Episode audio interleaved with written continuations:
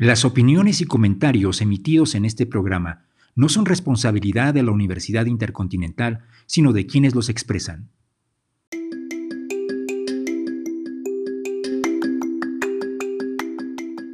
La Universidad Intercontinental, a través de la División de Ciencias Sociales, presenta EduICast, el podcast de la licenciatura en Pedagogía e Innovación Educativa.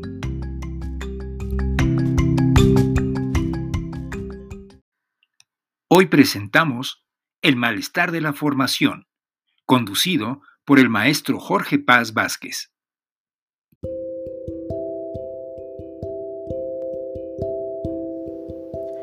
El malestar de la formación. Hay temas, preguntas que cada cierto tiempo recobran su relevancia y actualidad. Freud escribió y publicó en 1930 El malestar de la cultura, en el cual nos habla de los antagonismos entre las inclinaciones del ser humano y los condicionamientos estructurales de la sociedad. En sus palabras, los antagonismos entre las pulsiones y la cultura. En realidad, lo que Freud trata de establecer es un diagnóstico de su época en torno a los aspectos que nos subjetivan.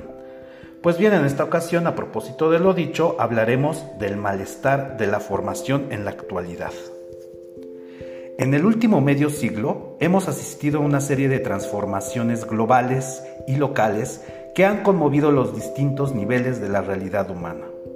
La telemática y la revolución digital, la transfiguración de los valores culturales, la licuefacción de las estructuras sociales y la exacerbación de los signos modernos están en la base de las mutaciones del mundo contemporáneo y de su aceleración permanente. Dichos cambios han conducido a una desorientación generalizada, principalmente porque las estructuras de mediación que servían de fundamento a la experiencia moderna han sufrido un proceso de fusión, es decir, pasan de lo sólido a lo, líquido, o han sido desplazadas. Este fenómeno de descentramiento institucional que va desde la familia hasta el Estado y el surgimiento de nuevos dispositivos en el sentido Foucaultiano, con sus correspondientes modos de subjetivación, han dejado a los individuos a expensas de sus propias fuerzas y capacidades. En el caso concreto de la educación, la familia y la escuela, como los espacios de la socialización primaria, de la educación y la formación, son desplazados por dispositivos del panóptico digital y esto ha puesto en suspensión el papel social de sus agentes, es decir, de los padres, madres, maestros. Se pone en suspensión la construcción simbólica en el mundo de la vida y con ello se desgarra el entramado social y cultural y los hilos que hilvanaban pasado, presente y futuro.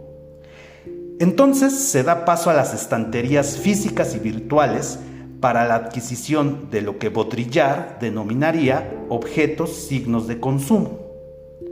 Es así como el saber, los deseos y el gusto que otrora eran introspectivos y la expresión de una subjetividad en expansión se convierten en mercancías de supermercado.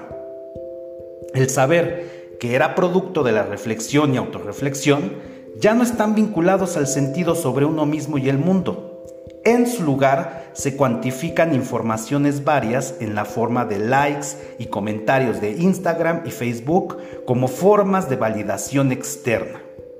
Los deseos y el gusto ya no corresponden a esa experiencia estética del mundo, sino son adquiridos según las calificaciones, estrellas, comentarios y recomendaciones algorítmicas del cibermundo. Ahí el descubrir y el descubrirse son menguados por la transparencia de la información, por los simulacros de la identidad y la ilusión capitalista.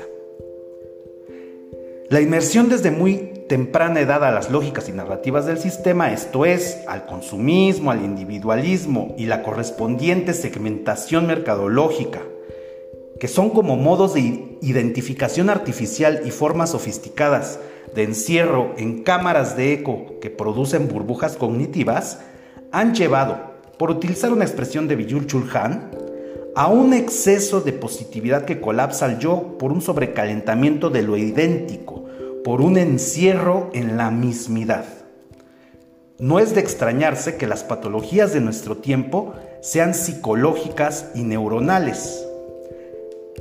A decir de Bichul Chulhan, las enfermedades neuronales como la depresión, el trastorno por déficit de atención con hiperactividad, el trastorno límite de la personalidad o el síndrome del desgaste ocupacional, definen el panorama patológico de comienzos de este siglo.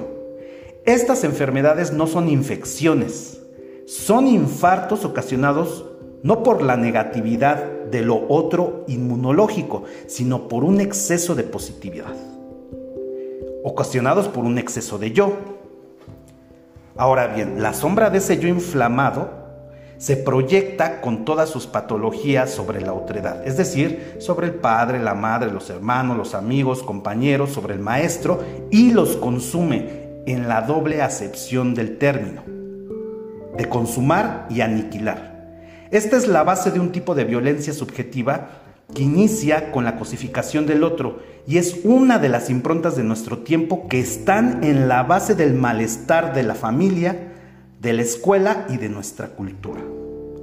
Todos estos aspectos de la ontología, de la formación subjetiva y social son parte del campo problemático de la pedagogía Reflexionar sobre ello es también una invitación a estudiantes, maestros, padres o madres y en general agentes sociales preocupados por nuestro presente a resignificar la formación.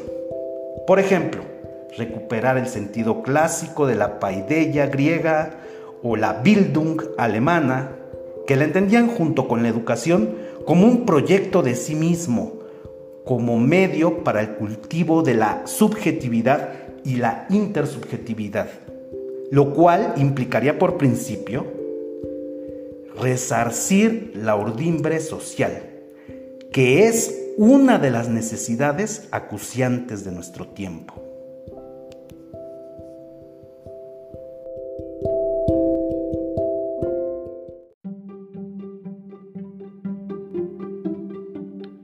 Gracias por escuchar este episodio de Eduicast. Hasta la próxima.